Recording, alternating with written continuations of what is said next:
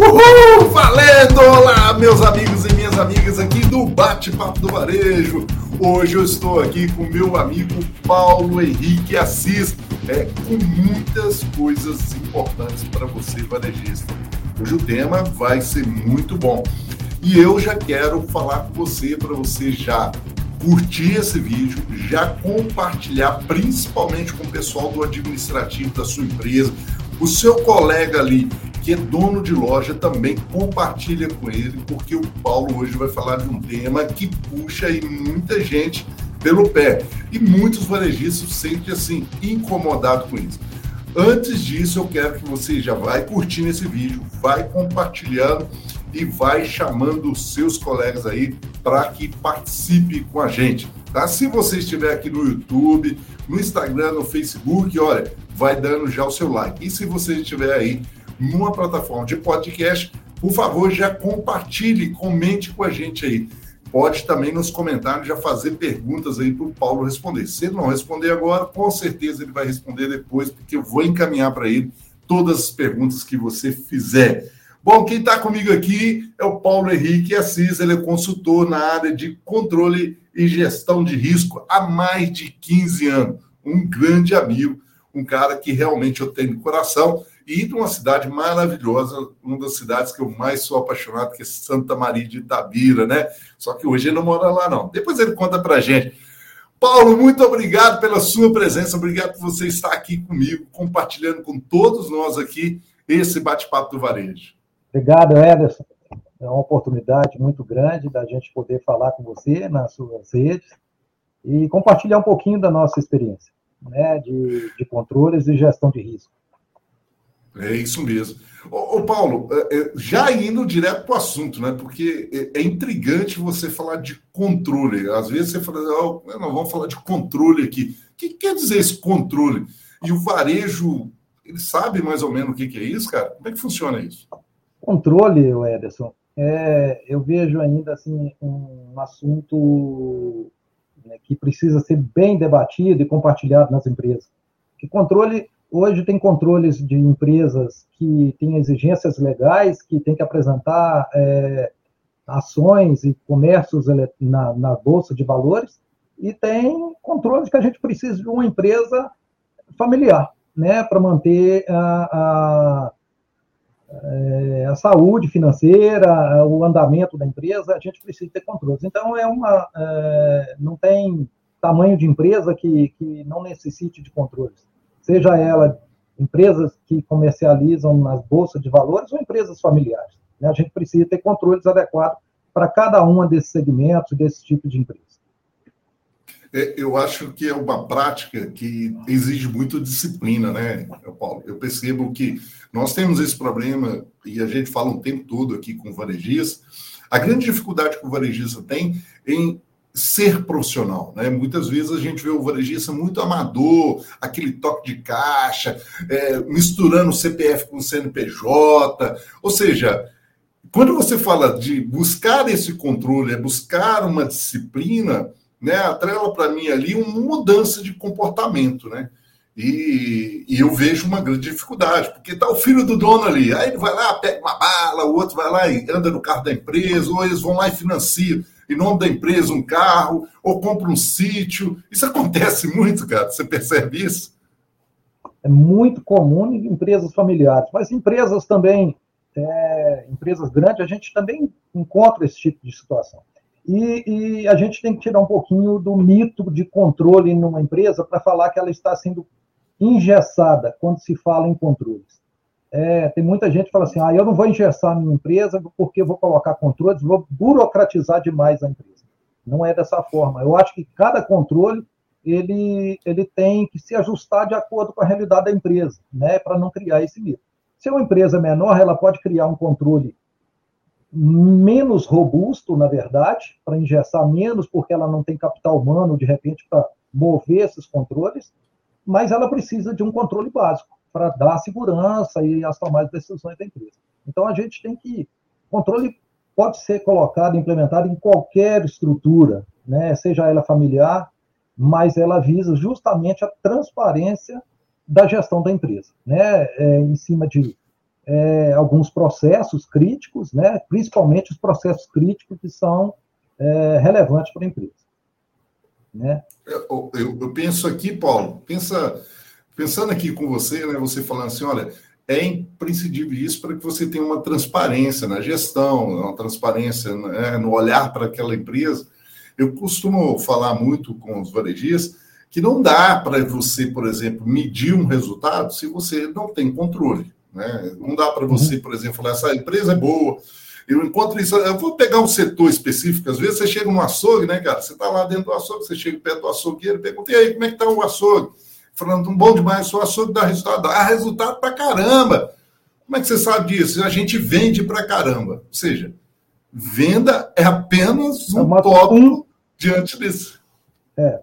O, o controle, na verdade, é um desdobramento que a gente fala de toda a parte orçamentária da empresa. Quando a gente fala em, em, em orçamento, a gente está falando do planejamento da empresa. Nós estamos falando de orçamento, seja ele de receita e de despesa. É... A gente precisa de ter um orçamento e no final do período, de, uma, de, um, de um determinado período, a gente vai apurar esse orçamento. No meio, a gente precisa ter os controles, que é o andamento do nosso orçamento, seja ele em relação a despesas, seja ele em relação a receitas daquilo que a gente planejou do período. O controle é justamente para a gente ter, é, a gente conseguir visualizar o andamento das nossas realizações no período. Né? Ele vai sinalizar para a gente É, como é que está indo o nosso orçamento, é, o que, que a gente pode mudar de rota nesse período para a gente encontrar o caminho correto. Né? Então, na hora que você fala assim, um açougue, é, a venda é um dos indicadores que a gente pode ter como controle. É, a receita, a margem, a quebra de um açougue é um indicador. Então, a gente tem controles que a gente pode inter, entrar no meio dele. Controles de atividade, de uma, de uma realização de uma atividade dentro de uma área. A gente pode criar controles maiores, um, controles mais macros, que ele sinaliza um, uma possibilidade de desvio em, de, em uma determinada situação. E a gente tem o controle é, da atividade em si, né, de uma atividade operacional em si. Então, você pega, por exemplo, um controle de devolução de cliente. É, numa área que as pessoas não dão muito valor, né? Como que funciona um controle de devolução? Ah, não, eu tenho que ter validação de fiscal, eu tenho que validação, dependendo do valor de um determinado alçada de aprovação, eu tenho da liderança de caixa, eu posso ter isso aí na atividade de devolução. Eu posso fazer um controle um pouquinho maior, só no final do dia que eu vou validar a total de devoluções que ocorreram em uma determinada loja. Mas eu posso também falar assim, eu não quero controlar por, por atividade, por uma devolução, nem por dia. Eu quero controlar só no final do mês aquelas devoluções mais significativas em uma determinada eh, loja, de, de um grupo. Então, eu posso aumentar meu grau de validação daquele controle e passar para ser mensal e não por atividade, nem por um dia. Então, cada um tem que se definir a prioridade pra, pra, de execução de interesse na empresa, com foco no, naquilo que é mais relevante. É, é muito importante, você, varejista, que está aí nos escutando, está nos vendo, é importante você atentar para isso que o Paulo falou. Né? Ele falou de um tópico, né? Você, ele pegou bem específico ali, por exemplo, o controle de devolução de, de produtos, que acontece demais dentro da loja. E sabe o que, que fazem ainda, Paulo?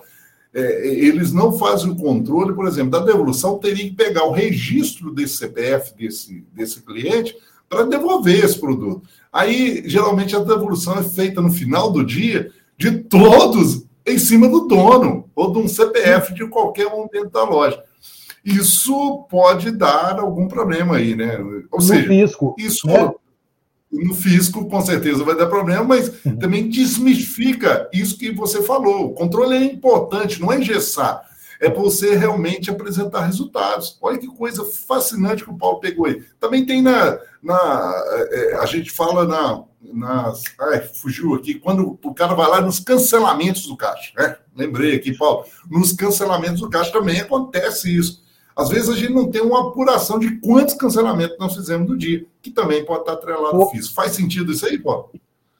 faz. O cancelamento é outra coisa que ninguém dá importância, o Ederson. É muito relevante você identificar como que está seu nível de cancelamento e saber, de repente, no P D V, qual que é a causa daquele cancelamento. Quando você pega um cancelamento de uma, uma empresa, é, você imagina o esforço que foi para o é, o comerciante colocar aquele produto, quanta etapa no processo que ele passou, ele passou, ele teve que fazer um pedido, ele teve que fazer uma recepção daquela mercadoria, ele teve que armazenar, ele teve que disponibilizar ela em gôndola, o cliente pegou, colocou no carrinho, na hora que ele chegou no caixa para ele pagar, ele desistiu. Qual é o motivo? Então, na hora que você fala em controle, é importante você saber também o, a causa daquele, daquele, daquela situação, que pode ser uma fraude, cancelar aí o, o cliente ter levado o produto, mas pode ter voltado o produto para dentro, ele foi manuseado, ele perdeu qualidade e ele tem uma causa, seja ele a forma de pagamento que o cliente não teve crédito, seja ele porque o produto não estava de qualidade boa, seja ele por um, um, um, um, o cliente ter sido mal atendido, identificar a causa. E quando você apura volumes, você vai tentar entender que uma loja pode estar tendo mais cancelamento que a outra e ela teve um esforço muito grande, não conseguiu entregar a receita naquele momento, por um último detalhe, né? Porque o detalhe mais importante de tudo ela já fez, mas no último detalhe ela deixou de fazer. E aí ela perdeu a venda.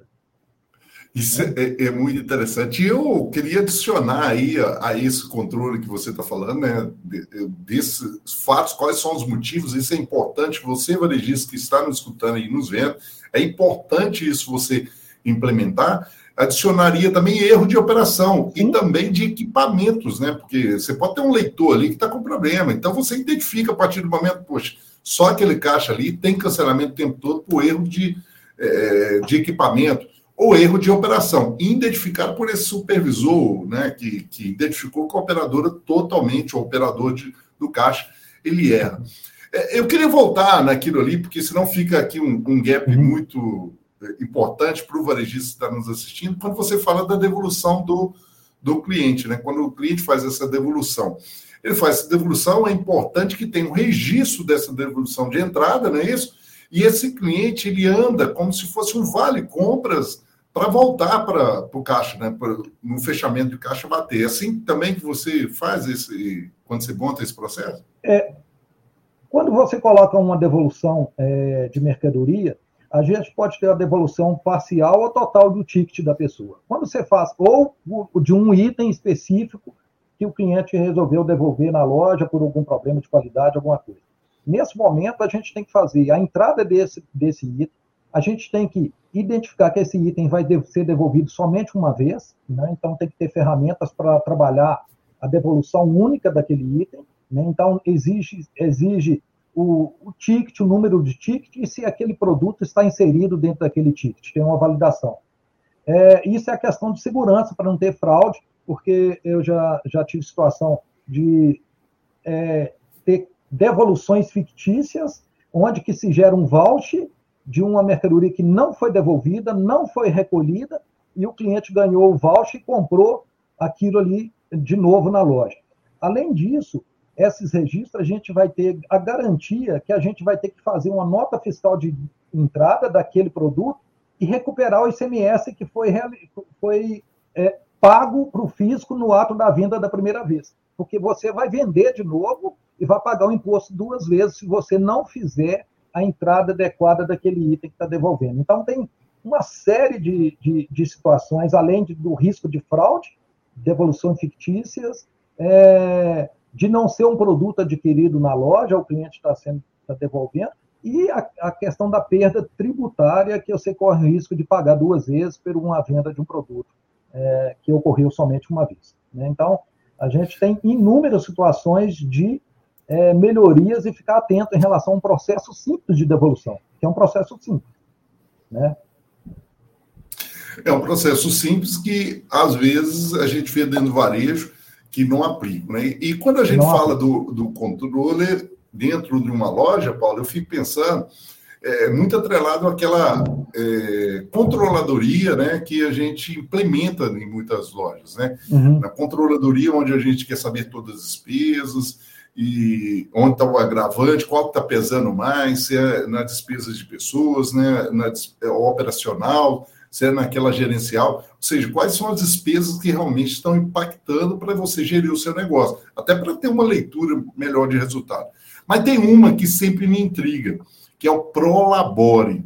Isso acontece também com você, ou seja, é, é, é essa mistura do C P F com o C N P J, né? O prolabore ali que acaba não sendo muitas vezes identificado. Faz sentido isso aí? Faz, faz também. É, a questão da a, é, a identificação das despesas de uma maneira geral, é, é, quanto que você está dedicando de imposto, né, é, relacionado a um prolabore a, na sua na sua gestão, o que, que isso está impactando dentro da sua da despesa orçamentária da sua empresa.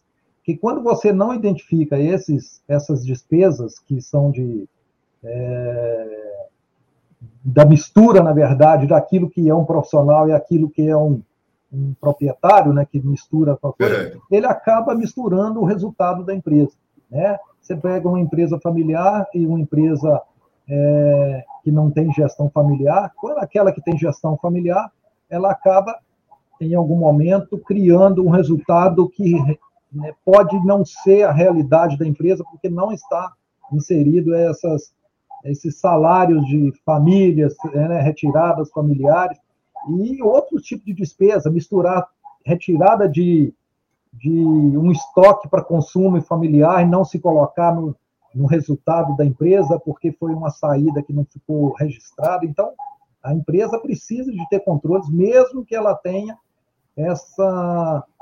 Essa, essa, misturar essa situação familiar na gestão da empresa, nos resultados da empresa. Tudo precisa estar identificado dentro dos controles da empresa, para ficar claro como que está sendo o resultado da empresa, né? E não ficar, né, esse oculto no meio aí de tudo isso aí. É, depois vem o contador, né? Com é, imposto de renda e é, fica tudo louco. É. A, a, a, na hora que a gente faz uma parte orçamentária, que é a controladoria, a gente precisa justamente... É, nas apurações que vão ocorrendo ao longo dos períodos de, de apuração de resultado, os controles eles vão ajudar a gente a identificar, identificar causas. Então, na hora que você fala, é, uma despesa de alimentação da loja está ficando muito alta. Na hora que você entra dentro dessa despesa de alimentação, você vai começar a identificar por que que não está. Não é só do refeitório, de repente, que está consumindo. Aquilo que a pessoa está tirando e levando para a casa dela, seja o proprietário, seja uma pessoa da empresa que, que tem essa liberdade, ele acaba julgando, de repente, na conta de refeitório, e a refeitório somente não é a, a despesa da, da, da, que, que, que deveria ser, né? Então, por isso, na hora que você fala um controle, como é que eu tiro uma mercadoria? Não, eu vou ter um papel aqui, alguém, um segurança vai ter que vistar e avaliar para que centro de custo que está indo, seja ele para uma, uma residência, por uma república, seja ele por um, um refeitório, né? Ela tem que estar bem identificada em uma validação de alçada, de aprovação de alçada, liber, quem está liberando isso aí, né? É, é interessante ver isso, Paulo, porque igual você começou o nosso bate-papo, você falou, olha, muita gente pensa que isso é uma burocracia, estamos engessando. Não é, é fazer leitura da sua loja. Você, varejista, está nos assistindo aí, fazer leitura. E é claro que isso compromete muitas vezes... com um desafio teu como proprietário, né? Eu quero implantar isso e eu preciso de pessoas para isso. Igual você falou, às vezes a, a, a liberação de requisições para que se possa comprar aquilo, para que se possa jogar naquele centro de custo, isso depende de pessoas, né? Para que possa identificar e dar validade, né? Validar naquele... que aquele, aquela informação realmente é correta para o controle realmente poder direcionar.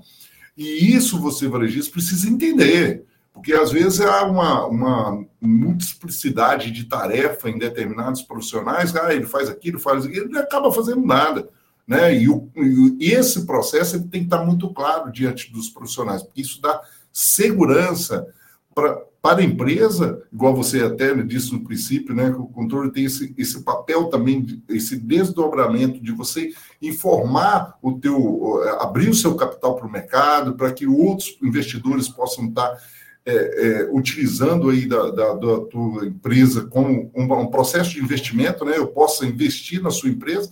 Então, traz muito isso. Eu acho que o controle também, essa controladoria, você também consegue benefícios através de, de, de investidores, diríamos banco, né? Quando você vai lá procurar um crédito para o banco, isso vale muito, isso ganha qualidade, né, Paulo? Faz sentido isso aí? Sim, faz sentido. Uma empresa que, que, que tem uma, uma transparência na gestão e demonstra é, esses números que estão bem... É, documentados, a apuração daquele resultado, você passa segurança para o mercado.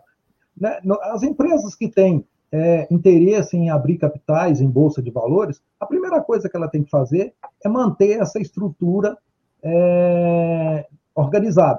Então, na hora que a gente fala de um mapeamento de empresa, de controles da empresa, tem três coisas que são muito importantes a gente ter, que são as definidas as políticas, né, da, das áreas. Eu acho que você no canal já falou sobre políticas operacionais, políticas da empresa, né, no canal já falou.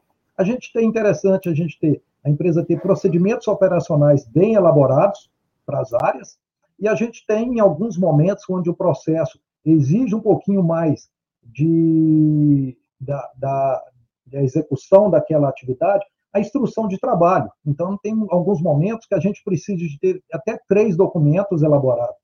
É, a gente, com, com uma, uma situação dessa, de, é, da empresa estar com esses documentos nas áreas, ela visa também é, a padronização do processo, a perpetuação daquele processo que foi padronizado, é uma troca de uma pessoa, né, por algum, alguma situação assim, emergencial. Eu tenho uma outra pessoa que entra e vai executar, executar aquela atividade, aquele controle, é, aquela atividade da área, da mesma forma que a outra que saiu, que teve que se ausentar. Então, política, procedimentos operacionais e instrução de trabalho são muito importantes para a empresa. Ela não tem necessidade dela fazer isso para toda a empresa de um primeiro momento. Seja uma empresa familiar, vai nos pontos mais impactantes, mais riscos para a empresa, que, que, que precisam se manter naquela qualidade, e elabora por ela, vai... elabora um processo num mês, no outro mês faz um outro processo, não tem necessidade de avançar em toda a empresa ao mesmo tempo. Mas é importante fazer isso aí para a gente ter controles executados. É, a, a, na hora que você fala é, da disciplina, a disciplina vai muito da, de como que os processos estão sendo passados de, em colaboradores que saíram, que entraram outros colaboradores, né? É, em algum momento, um vai sair de férias, uma liderança vai sair de férias, é, vai ter algum problema de saúde, vai se ausentar, né, problema de, de afastamento, e tem que ter isso aí documentado para alguém dar seguimento. Né? Isso é muito importante numa empresa. É, você falou de três pontos super importantes aí, que eu, eu acho que o varejo precisa se caminhar para isso, né? Que realmente você falou da política, dos procedimentos, as instruções disso. É...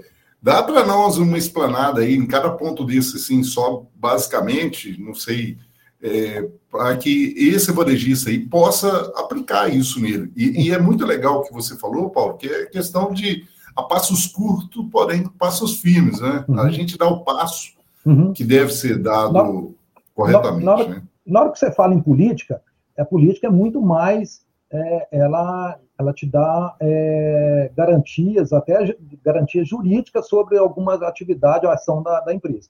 Então, na hora que você fala aí de uma política, você fala assim, é, vão numa gestão de frota, por exemplo.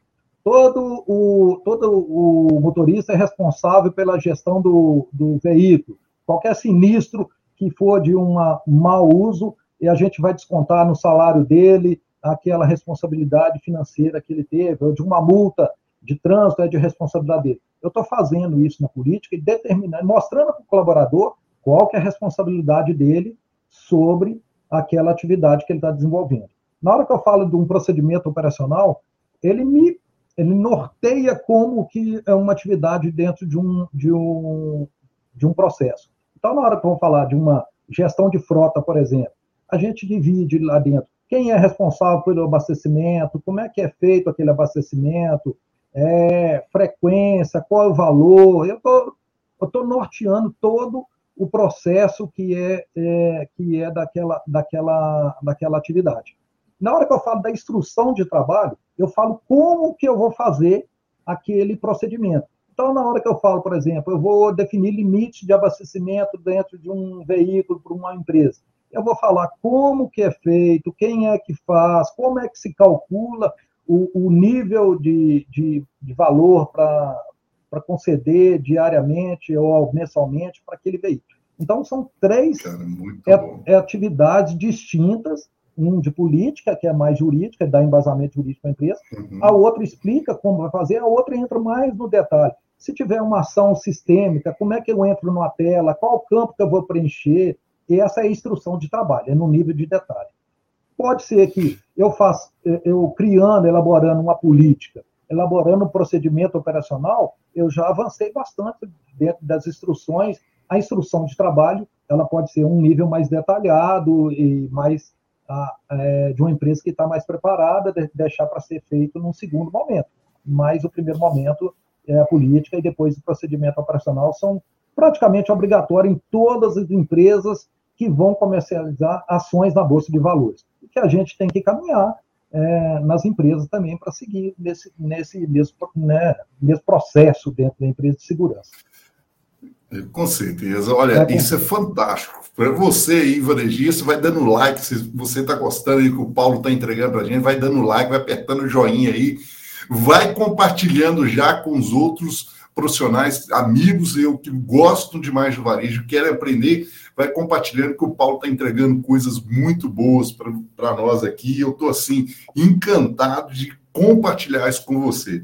E olha aqui, Paulo, eu penso nesse sentido que você está trazendo para a gente aqui, a importância, né, desses três pilares que você falou.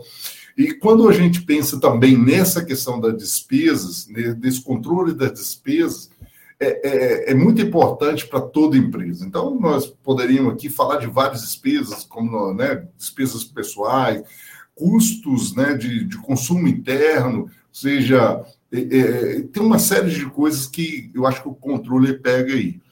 Mas tem um ponto que o varejista, me incomoda muito com o varejista, e eu queria é, ver o quanto que o controle entra nisso, que chama estoque, né? A questão do C M V lá na controladoria, na D R E, e o estoque hoje, que é um grande gargalo de muitos varejistas, principalmente de produtos transformados, de uma padaria, do açougue, né? que, que a gente vê produtos que são transformados, a próprio F L V também que faz essa transformação. Como que o estoque está dentro dessa controladoria aí que você... desse controle, né? Perdão. Que você é, traz para a é, gente aqui como tema. Quando a gente fala em controle de estoque numa empresa de varejo, as pessoas têm... Algumas empresas não querem nem saber, né, de fazer controle de estoque. Né? É... Mas é, é, é o bem mais relevante que tem dentro de uma empresa de supermercado. Né? setenta por cento quase da, do produto da empresa, não sei, setenta, setenta e poucos por cento, é estoque. Né? Então, estoque tem uma série de, de controles relacionados à estoque. Desde a mercadoria, fisicamente, se ela está dentro da empresa, né? E isso a gente vai saber através de contagem física. Essa contagem física, cada empresa, eu acho que deveria fazer, executar essa contagem física de acordo com o seu risco. Então, seja ele trimestral, quadrimestral, semestral, ela tem que fazer e ela tem que manter isso aí É, dentro de uma frequência, dentro de uma rotina. Ela não pode ficar, hoje vamos fazer estoque sem planejamento. Não, estoque tem que ter planejamento, tem que ter preparação para fazer. Então, é, vou programar o estoque é, para o dia dois de fevereiro. Eu tenho que começar trinta dias antes, quarenta dias antes, preparar a empresa, preparar o local para essa contagem. Seja ela...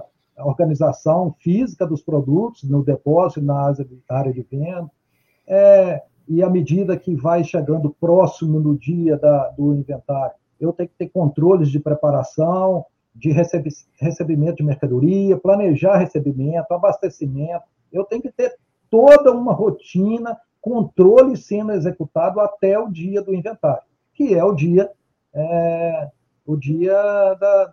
do resultado, né? Contagem boa... É o dia D, né? O dia D. O dia D, né? O dia D é contagem é, que tem que ser a melhor possível. Então, é, tudo que você fez durante essa preparação, ela vai refletir, né, no, no estoque, é, no resultado do estoque. Né? Então, isso é importante, a preparação é importante. E é, o estoque não é só a contagem. O estoque também é a qualidade do produto que está ficando ali, se ela está ficando... É, é, se ele é verdadeiro, não é só verdadeiro, mas ele tem que estar é, em qualidade de venda, né? Não é, pode pegar e contar a mercadoria danificada, vencida, para maquiar estoque, né? Porque isso aí vai ter uma surpresa no futuro. É. Mas também, estoque é envelhecimento de estoque, Ederson. As pessoas não se preocupam com envelhecimento de estoque. Quando a gente fala de envelhecimento... Bom, fala aí, fala aí de novo, como que você está chamando a gente para o envelhecimento do estoque? Isso é, é novo para mim, fala aí. É, é uma coisa que as empresas de mercado aberto, elas têm que fazer provisionamento à medida que o estoque vai envelhecendo. Isso aí é para atender ao mercado, ao investidor. Mas nós, é, empresas menores, empresas familiares, precisamos de estar atento ao envelhecimento de estoque. Quando eu falo de envelhecimento, cada estoque tem um tipo de vida útil. Na hora que eu falo de um produto de é, perecíveis, eu tenho noventa dias, cem dias, né? Então, quando o produto já passou trinta dias, quarenta dias, ele já começou a ter uma perda, um risco de perda, né? Eu tenho um risco de perder aquele produto. Eu estou passando cinquenta dias, eu estou correndo um risco. Então, o que, que eu tenho que fazer? Atitude. Eu tenho que começar a tomar atitude, queimar o produto, baixar a margem, eu tenho que ficar atento. Então, eu preciso de monitorar o envelhecimento de estoque. Aí eu vou falar assim, ah, eu não tenho aqui, meus produtos que ficam envelhecidos aqui é área de bazar. Envelhece, perde Envelhece. embalagem, perde Nossa, coleção, cara. perde qualidade da embalagem, perde, né, a época, perde tudo. Então, eu tenho que estar atento a envelhecimento de estoque nas empresas de varejo. E a gente não vê isso muito ocorrendo nas empresas. E nós temos que estar atentos sobre é, esses controles aí. De envelhecimento. É o controle do... Eu falo muito, está atrelado ao fluxo de caixa, né? Porque, veja bem, se o meu boleto já venceu daquele produto, e o bazar, igual você falou, muitas vezes dentro do bazar, que tem uma participação pequena dentro do faturamento, às vezes, de alguns supermercadistas aí, né? Falando bem da linha dos supermercadistas, mas... Outros varejistas podem ter um bazar que é, é, tem uma participação grande no faturamento. Mas veja bem, a, ele tem ali, para mim, ele já começa a envelhecer a partir do momento que o boleto já venceu e o produto está dentro de casa.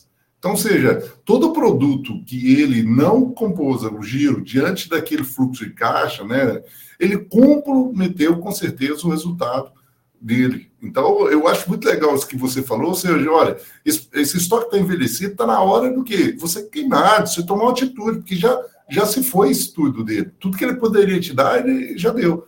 E tá. Também faz com que a gente reavalie sobre a nossa gestão de compras, né? Porque está tudo atrelado a ela. Estou comprando e, mais do que devia. E uma empresa que tem os registros contábeis é, corretos desse envelhecimento, ele precisa fazer provisionamento de uma possível perda daquele envelhecimento. Isto é mais grave ainda, porque se você pega um produto de é, frios, que ele tem cento e vinte dias de vida útil, e, e uma empresa que tem as boas práticas contábeis, com setenta dias, ele tem que começar a provisionar a perda parcial daquele produto. E o que, que é uma provisão de perda? É a antecipação de uma despesa para a empresa. Então, na hora que eu começo a provisionar uma despesa, eu estou diminuindo o resultado, porque eu já estou prevendo o que ele pode perder. Então, é um negócio assim, é, as empresas é, que registram provisionamento por envelhecimento, que a gente fala que é aging, a gente precisa de estar atento em tomar atitude, não só pela compra daquela que você já comprou e já pagou, porque eu acho que essa aí, ela é É sobre o seu investimento, né? Sobre a sua aplicação financeira num produto que não está girando.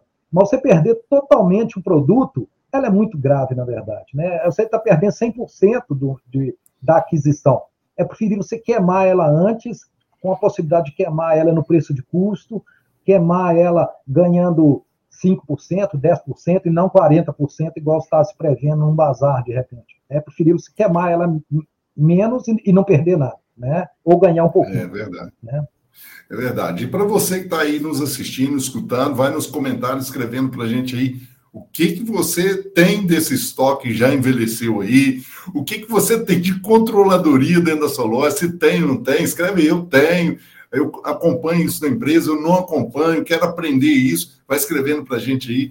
E se tiver perguntas também, com certeza o Paulo vai estar te respondendo aí, nós vamos estar te respondendo aí depois também, te enviando um e-mail, te explicando, fazendo contato contigo. Porque depois eu vou deixar o contato do Paulo aqui também para você tirar suas dúvidas. Paulo, eu ficaria aqui horas e horas conversando com você, cara. Muito é bom. Muito bom falar contigo, te ver novamente, ver aí quanto que você está top demais e que... com certeza, agora, no mercado, atendendo vários varejistas aí. Sim. E olha, Paulo, eu vou falar aqui um pouquinho do livro, o livro que é o Crise para Alguns, Solução para Outros, um livro que a gente juntou vários profissionais, escrevemos esse livro. Esse livro tem mais de duzentas e cinco páginas, foram vinte profissionais escrevendo, falando sobre soluções para a crise.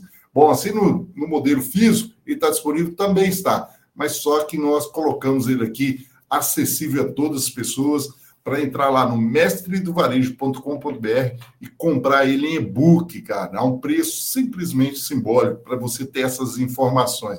Então, vale para você, varejista, aí, entrar lá no mestre varejo ponto com ponto b r e adquirir esse e-book ou no e varejo ponto com ou ederson varejo ponto com ponto b r também e acessar. Outro processo, Paulo, que a gente sempre vê dentro da controladoria é a gente realmente buscar a última palavrinha, né? Que é o quê? O lucro, né? E para dar lucro é um desafio gigantesco para nós, né? É, a, a, o lucro é, é a consequência de tudo que você é, realizou desde o momento que você é, planejou seu orçamento até é, os seus monitoramentos, as suas, é, os seus pontos de, de, que você identificou é, de desvios, aí, o resultado está no lucro. Né? Se você conseguiu seguir a disciplina desse, desses controles, eu tenho certeza que o resultado vai, vai, vai ser alcançado.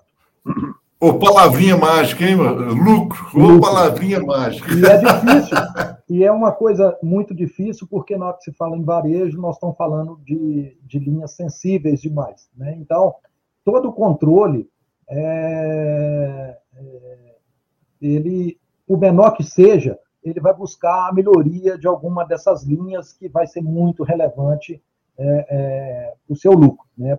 Para aquilo que você está tá buscando no final. Né? A gestão faz parte disso aí, né? É verdade. Eu, eu penso, Paulo, que como o varejo, ele, ele há muito há um tempo, né, ele vem sendo construído por, historicamente de forma errada. Por exemplo, nós, nós ganhamos muito dinheiro com a inflação, o varejo ganhou muito dinheiro com a inflação, fazendo aqueles processos da movimentação de estocar, depois é, se né, controlar a inflação, que eram números exorbitantes, né? Você chegou a ver esse tempo, também cheguei a ver, mas... E depois nós viemos para um processo mais que a gente, e eu falo isso muito claramente, que é da sonegação, muitos varejistas sonegando, buscando dentro do mercado um processo de sonegação. E agora, o único modelo que temos hoje, que não dá, não cabe mais a sonegação diante de tanta informação que o governo tem hoje, o único modelo é dar lucro. E aí a gente pergunta muito varejista, como que se dá lucro? Fechando e aí, se você não tinha essa resposta, é, eu, fechando, aí, Paulo. Fechando as torneirinhas, né, que estão pingando, na verdade. Né? É, Isso aí. É, eu, eu, uma coisa interessante que eu falo de controle também em empresas, as pessoas acham que vou burocratizar. É aquilo que eu falei, cada controle, é, ele, ele serve para... Cada empresa tem um determinado controle que ela necessita. Mas o mais importante é ter o controle, seja ele de frequência diária, semanal, mensal, seja ele somente para os desvios que a gente identificou dentro de um monitoramento, ele é muito importante para que a gente estanque alguma possibilidade de alguma falha, algum desvio, por uma falha pessoal, por um desvio de conduta. Na hora que você fala que tem um controle, no primeiro momento que você age naquele controle, naquele momento, você cria, na verdade, dentro da empresa, uma imagem para toda a equipe da empresa. Fala assim, ali a empresa está olhando e eu tenho que trabalhar de uma forma mais, né, mais verdadeira, mais correta, né? mais correta, porque a empresa vai Isso, pegar né? o que eu estou fazendo. Então, na hora que se cria esse, essa imagem dentro da empresa, na hora de receber uma mercadoria, na hora de devolver uma, uma mercadoria, a pessoa vai pensar duas vezes se ela está fazendo alguma coisa errada, porque ela, ela já tem um receio que a empresa está controlando e vai pegar ali naquele momento. Então, é muito importante criar a disciplina sobre controles e, e mostrar que está sendo executado, né? Mostrar para a empresa inteirinha que tem esse controle. Muito bom, Paulo. Eu falei que você ficaria horas e horas conversando contigo aqui, que é fantástico falar contigo. Paulo, como tem pessoas aqui no comentário que, querendo saber, né? Como que se encontra aí o Paulo, como que se acha o Paulo, porque para você, varejista, que quer ir montar o controle, está aí o especialista para você, para implementar isso na tua empresa. Eu ó, recomendo mesmo para você, para que você possa acessar a, a esse profissional e levar para sua empresa esse controle. Até para aqueles também que querem aí abrir para o mercado também, né? Fazer um capital aberto aí também é interessante. Fala aí, Paulo, como que encontra você? É, meu telefone é trinta e um, nove oito nove quatro cinco, oito três dois três. trinta e um, nove oito nove quatro cinco, oito três dois três.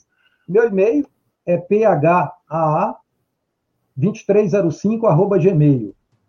É p h a a dois três zero cinco arroba gmail.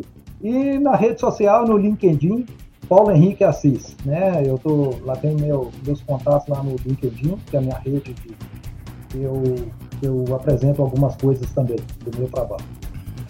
Perfeito. E olha, eu vou deixar na descrição desse também desse vídeo, desse áudio aqui, para que você possa acessar aí e ter as informações junto com o Paulo.